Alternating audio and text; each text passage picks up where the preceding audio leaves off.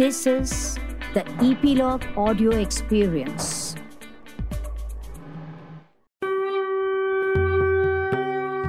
नमस्कार. मी स्वाती गोगटे बोलावा विठ्ठल पहावा विठ्ठल ह्या ऑडिओवारीत तुम्हा सर्व श्रोत्यांचं स्वागत करते. आजच्या भागाचे नाव आहे प्रपंच. दुष्काळाचे भयावह दुःख कमी होऊ लागले. तिसऱ्या वर्षी थोडा थोडा पाऊस पडू लागला. नंतर चांगला पाऊस पडला. लोकांच्या चेहऱ्यावर थोडं हसू खेळू लागलं. गावाला जीवात जीव आल्यासारखं झालं. सुगीचे दिवस आले. लोकांच्या घरी धान्य येऊ लागलं. आता लोकांकडून पैसा मागता येईल हे लक्षात आल्यावर कानोबाने आपल्या वाट्याची गहाण खतं तुकोबांकडे मागितली. तुकोबांना वाईट वाटले. कान्हो गहाण खत मागतो आहे याचा अर्थ कान्हो लोकांकडून पैसे मागणार.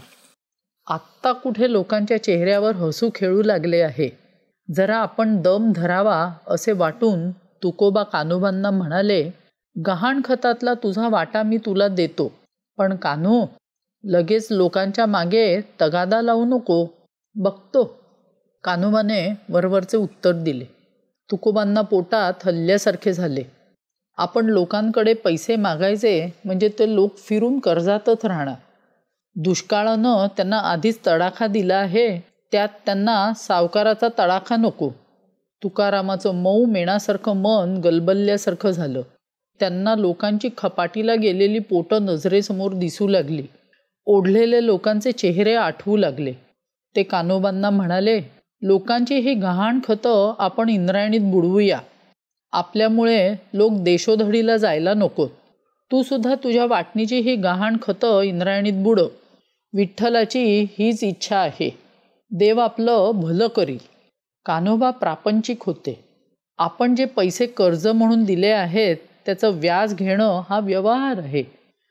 तोच व्यवहार कान्होबांना योग्य वाटत होता. तुकोबा देवधर्माला लागला आहे.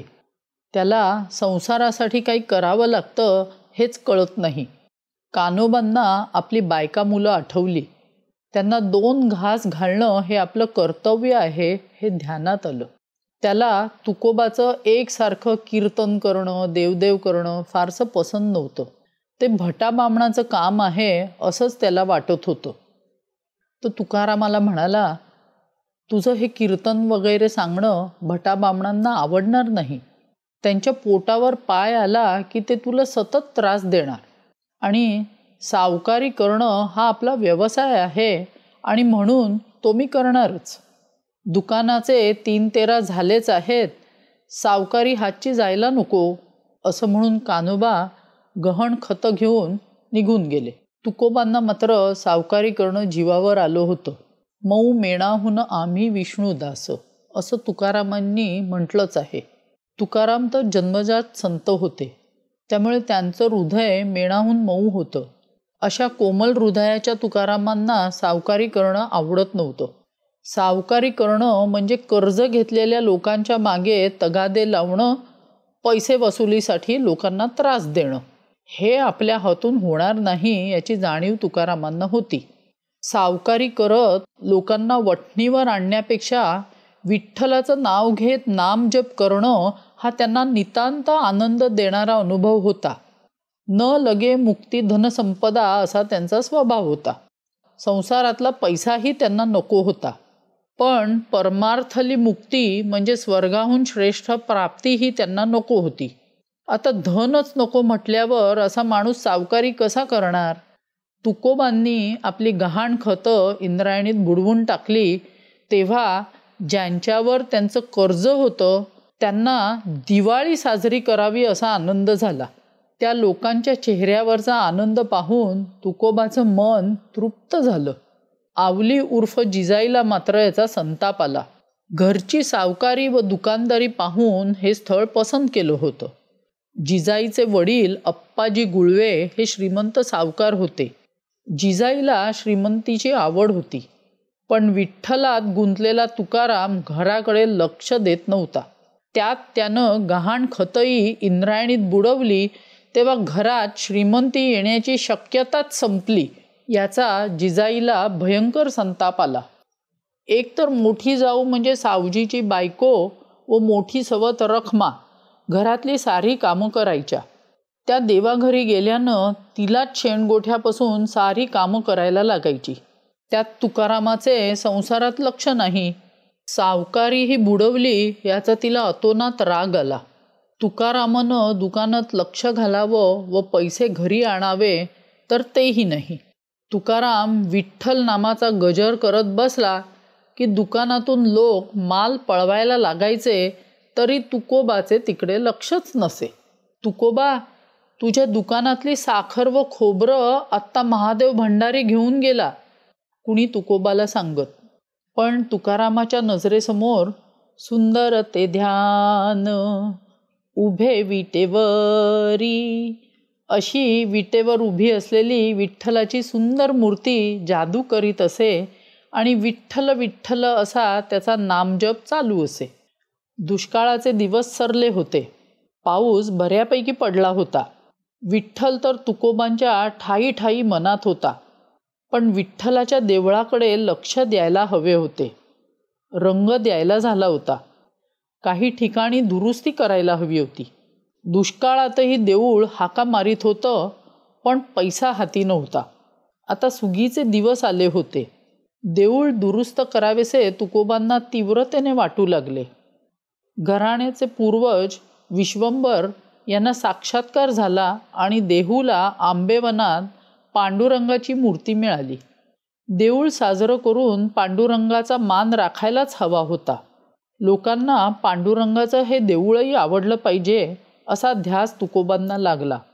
देऊळ दुरुस्त करावे एवढा गाठीशी पैसा नव्हता. पण जबर इच्छाशक्ती होती. त्यांनी कानोबांना मदतीचा हात मागितला. कानोबा पण विठ्ठल भक्तच होते. त्यांनी त्वरित होकार दिला. जसा जमेल तसा देवळाचा जीर्णोद्धार करायचे ठरले. सारं घर कामाला लागलं. रात्रंदिवस ज्या देहू गावात विठ्ठलाचा नामघोष होत होता ते गाव स्वस्थ कसं बसेल? गावकऱ्यांनीही मदतीचा हात पुढे केला. कुणी कष्टाची कामं केली कुणी पैशाची मदत केली. सुतार गवंडी सारीजण मदतीला धावली. विठ्ठलाचे देऊळ नव्या तेजानं झळकू लागलं. ते पाहून गाव आनंदी झालं. देऊळ नवं झालं. मग संत मंडळीही देवळात येऊ लागली. तुकोबांचा आनंद गगनात मावेना. संत मंडळींच्या भेटीने तुकोबाचं मन भरून आलं. याहून आणखी आनंद तो कोणता? हेची दान देगा देवा तुझा विसर न व्हावा. गुण गायन आवडी हेची माझी सर्व जोडी. न लगे मुक्ती धनसंपदा संत संग देई सदा तुका म्हणे गर्भवासी सुखे घालावे आम्हासी. विठ्ठला तुला मी कधीही विसरू नये हेच दान मला दे. तुझं गुणगान मी आवडीने गाईन. मला धन ऐश्वर तर नकोच पण स्वर्गाहून श्रेष्ठ अशी मुक्तीही नको. संतांचा सज्जनांचा सहवास मला सदोदित व्हावा. खरा संत हा विठ्ठलाप्रमाणे प्रेममूर्तीच असतो. अशा संतांच्या सहवासात राग द्वेष लांडी लबाडी फसवेगिरी हे काहीच नसल्याने मन शांत राहतं आणि मनसोक्त भगवत भजन करता येतं. त्यातच तर तुकारामांना अनन्यसाधारण आनंद मिळायचा. अवलीला तसं मजेत राहता येत नव्हतं. सतत पैशाची चणचण ती कसं बसं मुलांना खाऊ घालत होती. अधूनमधून उपाशी पण राहावं लागत होतं. उपास पडला तरी तुकोबांना त्याचं काही दुःख नव्हतं. जवळच्या डोंगरावर जाऊन ते विठ्ठलाचं भजन करीत कधीकधी अभंग रचित. आवलीच त्यांना शोधून काढून चार घास खायला घालायची. कितीही त्रागा केला तरी तिला नवऱ्याविषयी माया होती. आला दिवस ती कसाबसा ढकलत होती. आवली गोठा साफ करीत होती. तेवढ्यात शेजारची विठाबाई धावत पळत आली आणि म्हणाली आवली तुला माहीत आहे का? तुमच्या दुकानात दिवसाढोळ्या चोरी होत आहे. आता ग बया ती कशी काय? म्हशीवरचा हात तसाच ठेवत आवलीने विचारलं. तुमच्या तुकोबाचं दुकानात ध्यान नाही. ठाव आहे मला फुसफुसत आवली म्हणाली आणि फिरून गोठ्यात झाडू मारू लागली. ते हायच. इकडं हे इट्टलाचं भजन करतात आणि थकडं लोक दुकानातली वस्तू पळवतात. विठाबाई म्हणाली मढ बसविलं त्या विठावर. आवली संतापनं म्हणाली एकतर गहाण खतं नदीत बुडवली आणि आता दुकानाचं पण वाटटोळं करायला बसलेत. दर वखत बाप कसा पुरा पडेल? तरी अण्णा तुकोबांना सांगत होतं की नारळ कांद बटाट नि धान नि काय काय लोक पळितात म्हणून. विठाबाईने जखमेवर मीठ चोळत सांगितलं. मग काय केलं या मुडद्यानं आवलीने रागानं विचारलं. कुठलं काय? तेच आपलं टाळ कुठनं चालूच. विठाबाई रंगात येत सांगत होती. आवलीला कमालीचं दुःख झालं. तिला तुकारामांचा रागही आला. दुःखा वेगानं ती म्हणाली या मातीच्या गोळ्याचं करावं तरी काय? तुकाराम घरी आल्यावर आवली तणतळली एकसारखं त्या विठ्ठलाचं भजन कसले करता म्हणून तिने विचारलं. विठू माऊलीला असं बोलू नये तुकाराम शांतपणे म्हणाले. अव पण असलं करशीला तर दुकान कसं चालल? तिने अस्वस्थ होत विचारलं. ठेविले अनंत तैसेची रहावे चित्ती असो द्यावे समाधान. तुकाराम म्हणाले तेवढ्यात त्यांना अभंग सुचला आणि ते लिहू लागले. तिनं तुकारामाच्या हातून कागद घेतले आणि फेकून दिले. आपला नवरा दुकान तर धड चालवत नाही घरात चार पैसे आणायचं नावच घेत नाही. आपण लाजे काजेस्तव त्याला गिळायला अन्नाचे गोळे घालतो. पण ह्याला त्याची काही लाज लज्जा वाटतच नाही. हा आपला ऊट सूट टाळ कुटत बसतो. काही सांगायला जावं तर इट्टल इट्टल. काही बोलावं तर इट्टल इट्टल. वेड लागावं म्हणावं तर कीर्तन छान्यासारखं करतो. ही अवलाद तरी काय म्हणायची? आवलीला काही कळेनासं झालं होतं. काय करावं ते समजेनासं झालं होतं. तुकाराम सरळ मार्गावर कधी येतील? नीटपणं दुकान कधी चालवतील? तिला काही समजत नव्हतं. रागवावं शिव्या द्याव्या तर त्याचाही काही उपयोग नव्हता. हा माणूस शांतपणे सगळं ऐकायचा. त्याचा आवलीला अधिकच राग यायचा. पोरं तर पदरात होती. त्यांच्याकडं पाहून चार शीतं आणण्यासाठी तिला चार घरची कामं करावी लागायची. श्रीमंत सावकाराची आपण लेक आहोत असं असताना चार घरी कामाला जायलाही नकोसं वाटायचं. मग ती तुकारामाला ताड ताड बोलायची. असं काही आवली बोलली की तुकाराम पंचक्रोशीतला भंड्यारा घोराड्या नाही तर भामनाथ डोंगरावर जाऊन विठ्ठल जप करत बसायचे. दुपार टळली तरी तुकोबांचा घरी यायचा पत्ता नाही. असं बघून आवली मुलांना दुकानावर पिटाळायची. तेव्हा आज दुकान उघडलंच नाही. तुकोबा आज दिसलेच नाहीत. हे समजे. मग फिरून तुकारामाची शोधाशोध होई. आणि चार घास तुकारामाच्या पुढ्यात ठेवले जात. गिळा एकदाचे असं आवलीकडून सांगितलं जाई. पण तुकाराम म्हणजे शांतीचा सागर. रागावणं कसं ते त्यांना माहीतच नव्हते. समोरच्या अन्नाला एव्हरणे हे पाप आहे हे माहीत होतं. समोर जे अन्न ठेवले आहे ते गिळा म्हणून सांगितलं आहे. पण चवढव अजिबात न बघता तुकाराम अन्न तोंडात सोडत. नजरेसमोर विठोबाची सावळी मूर्ती असल्याने अन्नाकडे लक्षच नसे. संसारात जितके अधिकाधिक दुःख तुकारामांना सोसावे लागले तितकी त्यांची विठ्ठल भक्ती अधिकाधिक वाढली. आवली जितका त्रास देऊ लागली तेवढी संसारातली आसक्ती कमी होत गेली. त्यामुळे तुकोबांना दुकानात जायलाच नको वाटे. तुकारामांना दुकानात जाणे म्हणजे संकट वाटे. विठ्ठलात गुंतलेल्या तुकारामांना देणी घेणी पैसे वसुली हे सारे नकोच वाटे. दुष्काळामुळे लोक दरिद्री झाले होते. त्यांच्याकडून काय घ्यायचे आणि काय नाही तेच तुकोबांना समजत नव्हते. खतावणीत नुसतीच नावे व पैसे वाढत होते पण कुणी पैसे देत मात्र नव्हते. काही टवाळ चारा ठाणे देत आणि सगळे पैसे मागचे दिले आहेत असं सांगतही. त्यामुळे तुकारामांना हा व्यवहार नको वाटे. एकदा पंढरीच्या वारीची वेळ आली. वंशपरंपरागत रीतीप्रमाणे तुकोबांनी पंढरपुरी जावे असे ठरले. कानोबा दुकान सांभाळणार होता व आवली शेत सांभाळणार होती. रात्रभर ती व मुलं शेतावर पहारा ठेवायची. लोकांनी पाळत ठेवून पहाटे त्यांचे सारे पीक कापून नेले. तुकाराम पंढरपूरहून परतल्यावर आवलीने तुकोबांजवळ तक्रार केली. ती रागारागानं म्हणाली अव रातभर मी अन पोरं शेतावर ध्यान देऊन होतो पण मुडद्यांनी पहाटं शेत कापून नेलं. काय एक एक होतंय कळतच नाही तुकोबा म्हणाले.